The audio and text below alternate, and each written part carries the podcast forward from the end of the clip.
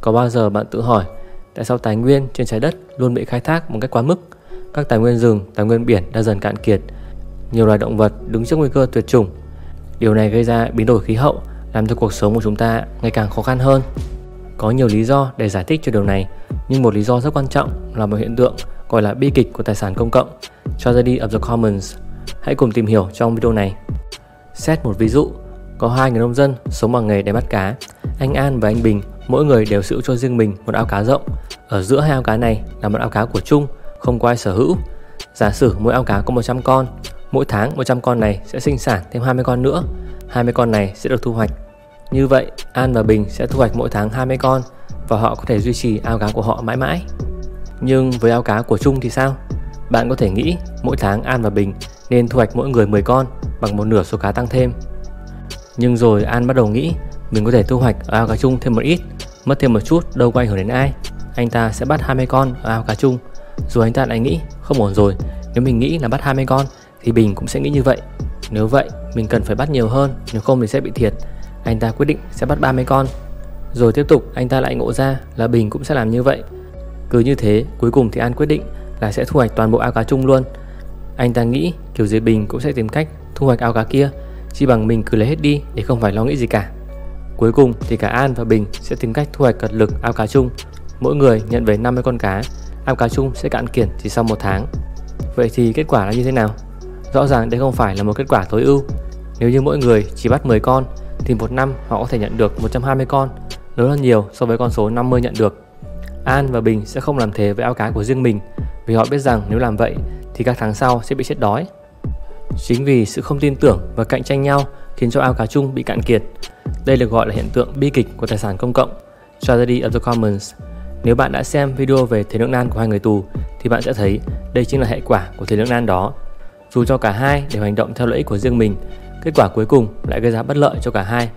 Nguyên nhân đến từ sự không tin tưởng giữa An và Bình dẫn đến việc họ cạnh tranh nhau để tìm cách thu lợi lớn nhất cho bản thân. Hiện tượng này có thể được thấy ở khắp mọi nơi xung quanh chúng ta. Bạn sẽ thấy các tài sản công, những món đồ dùng chung thường có tuổi thọ kém hơn nhiều so với món đồ sở hữu riêng. Tại sao? Vì mọi người đều nghĩ đó là đồ của chung và sẽ tìm cách để tận dụng chúng một cách tối đa. Điều này đúng cho cả những món đồ đi thuê. Một nghiên cứu cho thấy các tài xế thuê xe của người khác có tỷ lệ tai nạn lớn hơn nhiều so với tài xế lái xe của chính mình. Đơn giản vì đó không phải là xe của họ và họ sẽ cẩn trọng hơn khi điều khiển chúng. Quay lại với ví dụ về ao cá chung. Trong ví dụ này, bạn có thể nghĩ rằng hai người này thật là quá ngu ngốc. Tại sao không bắt tay nhau và cùng nhận về 10 con cá một tháng? Nhưng hãy nghĩ xem trong thực tế, khi mà có tới hàng nghìn người cùng dùng chung một tài sản công cộng và tài sản đó có thể là không khí chúng ta đang thở, đại dương của chúng ta hoặc là các khu rừng và động vật hoang dã. Tại sao các hiện tượng như ô nhiễm môi trường, biến đổi khí hậu và việc săn bắt thú rừng, phá rừng xảy ra trên diện rộng và rất khó để khắc phục? Vì đó đều là những tài nguyên chung và con người có xu hướng muốn khai thác chúng một cách tối đa. Một ví dụ là tài nguyên không khí, không có ai sở hữu khí quyển của trái đất cả. Như vậy mọi người, mọi nhà máy đều có quyền sử dụng và họ cạnh tranh nhau để sở hữu nó. Thậm chí các quốc gia cũng cạnh tranh nhau để khai thác vì họ không muốn bị các quốc gia khác vượt mặt. Áp lực về phát triển kinh tế khiến cho môi trường bị ô nhiễm ngày càng nặng nề. Ví dụ thứ hai, việc sử dụng kháng sinh quá mức trong chăn nuôi gia súc. Điều này tạo nên lợi ích trong ngắn hạn là sản lượng cao hơn doanh thu lớn hơn. Tuy nhiên, việc lạm dụng kháng sinh tạo ra những vi khuẩn kháng thuốc với tốc độ ngày càng tăng. Ví dụ thứ ba, tăng nghẽn giao thông. Đường xá mà chúng ta đang sử dụng chính là một ví dụ của tài sản công cộng. Vì không có chi phí gì khi lưu thông, mọi người thường sử dụng nó một cách quá mức. Ví dụ thứ tư, gia tăng dân số. Nhiều nhà khoa học cho rằng sự bùng nổ dân số chính là vì chúng ta đang lạm dụng tài sản chung, chính là trái đất và tài nguyên của nó. Một người được sinh ra sẽ cần không gian cần không khí, nước, thức ăn. Do vậy, việc kiểm soát dân số là cần thiết vì tài nguyên của trái đất không phải là vô tận. Ok, vậy thì có những giải pháp nào để khắc phục hiện tượng này? Giải pháp đầu tiên, vì bi kịch của tài sản công cộng đến từ tài sản công cộng, nên cái làm đầu tiên được nghĩ đến là hãy biến tài sản này thành tài sản tư nhân. Chính phủ có thể đứng ra để bán đấu giá các tài sản này, hoặc chính phủ có thể cho thuê, bán các giấy phép sử dụng tài sản. Trong ví dụ về ao cá chung của anh An và anh Bình, thì ao cá có thể được bán hoặc là cho thầu bởi người trả giá cao hơn. Khi mà tài sản đã được tư nhân hóa thì người chủ sẽ không tìm cách khai thác nó một cách triệt để nữa. Để khắc phục hiện tượng xả thải chẳng hạn, chính phủ sẽ giám sát, theo dõi và thu phí dựa trên lượng xả thải của doanh nghiệp.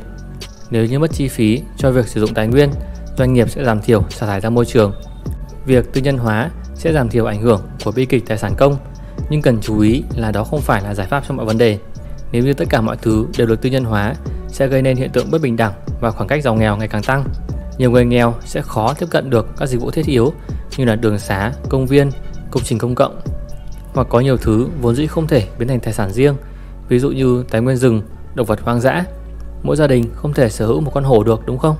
Giải pháp thứ hai là các hiệp định, hiệp ước được ký kết giữa các quốc gia với nhau. Sự cạnh tranh không chỉ đến từ cá nhân, doanh nghiệp mà nó còn ở mức độ quốc gia. Các quốc gia sẽ cạnh tranh nhau vì không muốn mình bị thụt lùi so với các nước khác. Do vậy, các hiệp định về xả thải CO2, sử dụng tài nguyên trên biển cần được ký kết. Dù hơi muộn, nhưng nhiều hiệp định đã được ký kết để hướng đến lợi ích lâu dài hơn